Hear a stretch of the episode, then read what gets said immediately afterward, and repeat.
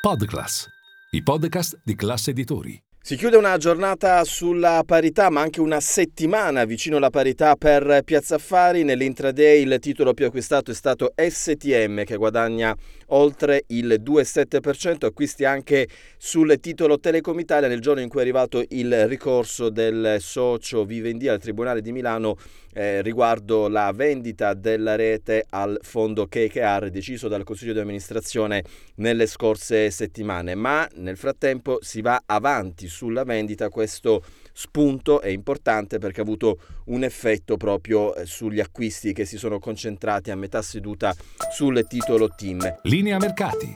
In anteprima, con la redazione di Class C NBC, le notizie che muovono le borse internazionali. Tra i più venduti invece Diasorin. Ieri abbiamo detto del grande balzo del più 10%, oggi il titolo invece, e queste sono probabilmente delle prese di profitto, cede il 5,53%. Cala lo spread, tra l'altro il BTP decennale ha toccato anche i minimi da un anno. Tra le notizie macroeconomiche, i dati PMI di dicembre in Eurozona mostrano una contrazione dell'attività economica, concludendo un quarto trimestre in cui la produzione è crollata al tasso più rapido in 11 anni, escludendo i primi mesi di pandemia del 2020, male anche il dato sulla manifattura in Germania. A livello di banche centrali sono arrivate le dichiarazioni del numero uno della banca centrale francese Villeroy, che ha detto la prossima mossa sarà un taglio dei tassi